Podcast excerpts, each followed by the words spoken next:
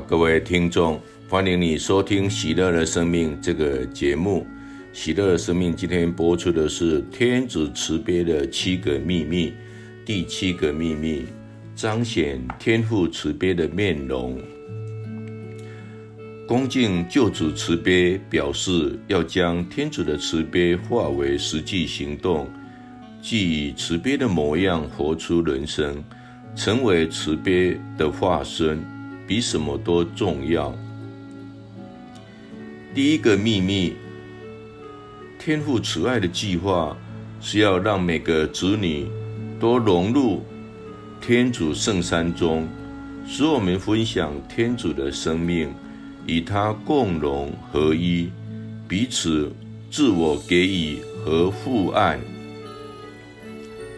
第二个秘密，我们参与天父慈爱计划的先决条件是圣德，唯有依靠天主，让他的圣善充满并形塑我们，我们才有可能具有圣德。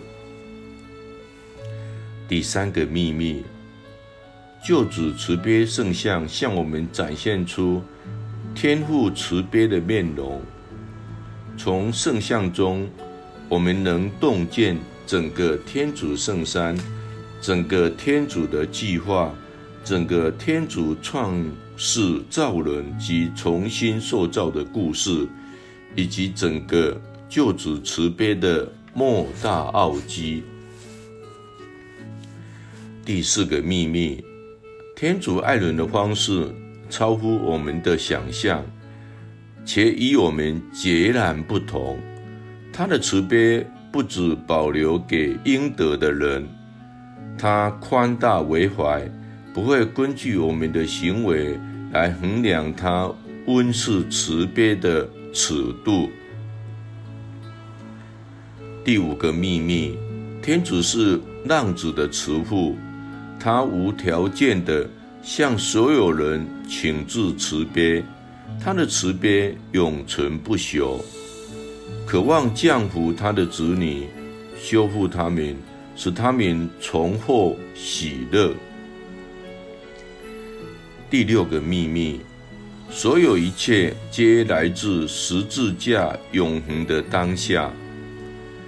天父慈悲的一切恩宠，经由耶稣被刺穿的圣心，源源不绝地倾流而出，好让我们在生命中随时汲取他的恩宠，特别是透过默想基督的苦难，以及妥善领受和好圣事，以圣体圣事。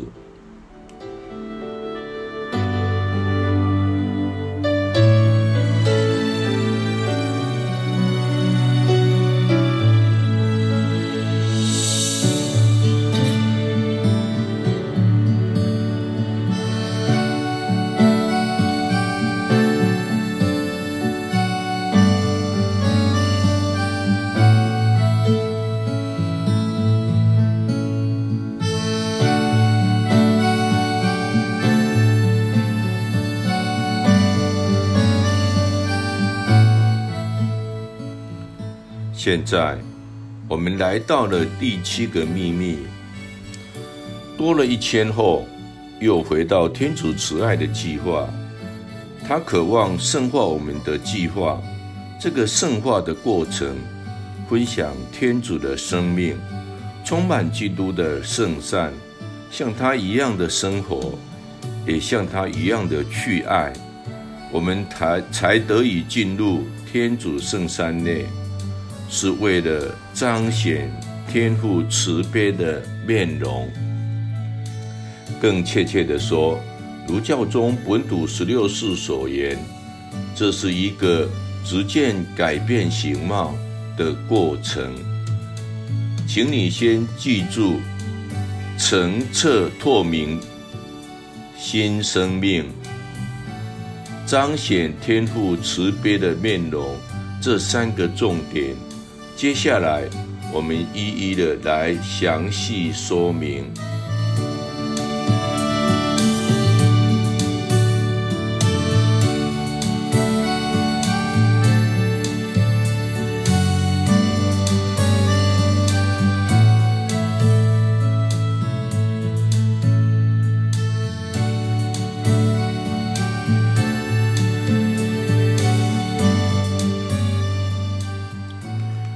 忽然间变了面容。梅瑟带着亚郎、纳达布和阿比胡三人上山，一片灿烂的云彩遮住了山。上主从云彩中召叫了梅瑟，梅瑟从西乃山下来时，变得跟以前大不相同，仿佛焕然一新。大家看到他的面容闪闪发光，害怕的不敢靠近，于是他用一条手帕蒙住自己的脸。此后，只要梅瑟上到上主的台前，他就揭去了手帕，与天主面对面的交谈。下山回到以色列子民身边时，他才又将脸蒙了起来。梅瑟在天主面前变得澄澈透明。当以色列的子民看到梅瑟的脸庞，仿佛那是一面透明窗，便得以从窗中见到天主的光荣。让我们将故事快转，基督这一位新梅瑟带着另外三个人上山，伯多禄、雅各伯和若望。忽然之间，耶稣在他们面前变了容貌，他的容貌发光有如太阳。此时梅瑟和厄里亚也一起出现，正在与耶稣交谈。忽然有一片云遮蔽了他们，从云中传来父的声音说：这是我的爱子，我所喜悦的，你们要听从他。三位门徒听了，就立刻伏伏在地，敬畏不已。如同圣若望所示，他们见到了他的光荣，正如父独生者的光荣。光荣上加光荣。光荣是基督徒常用的词汇，但什么是光荣呢？他们看到的又是什么呢？圣保禄说，基督的光荣是天主的肖像，而天主的光荣闪耀在基督的面貌上。可以说，光荣也彰显于天主的肖像，而这肖像也能反映在人身上。这听起来是不是很耳熟？我们在第二个秘密中也讨论过，天主教的教理对此也有非常清楚的教导。人原本就是按照天主的肖像和模样所造，所以能够反映天主的形象，但人却被罪恶毁容，失掉了天主的光荣和模样。因此，基督被派遣到世上，亲自取得这肖像，恢复人跟天父相似的模样。怎么做到呢？透过赋予生命的圣神来赐予光荣。所以说，天主的光荣透过圣神彰显在我们身上，它是散发、转化和赋予生命的天主圣神。以色列的子民在梅瑟的脸上看到了什么？门徒在基督的面容上又看到了什么？他们看见的是天主面容的彰显和天主光荣的反映。梅瑟和基督都转变了容貌，表示他们散发出天主的光荣。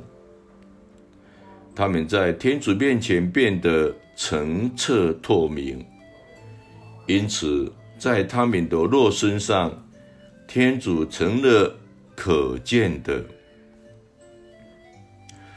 这就是救主慈悲的宗旨，让我们每个人在天主面前变得澄澈透明，恢复成孝事天父的模样，也使我们充满天主的生命，充满他的圣善，以反映天主永恒的光荣。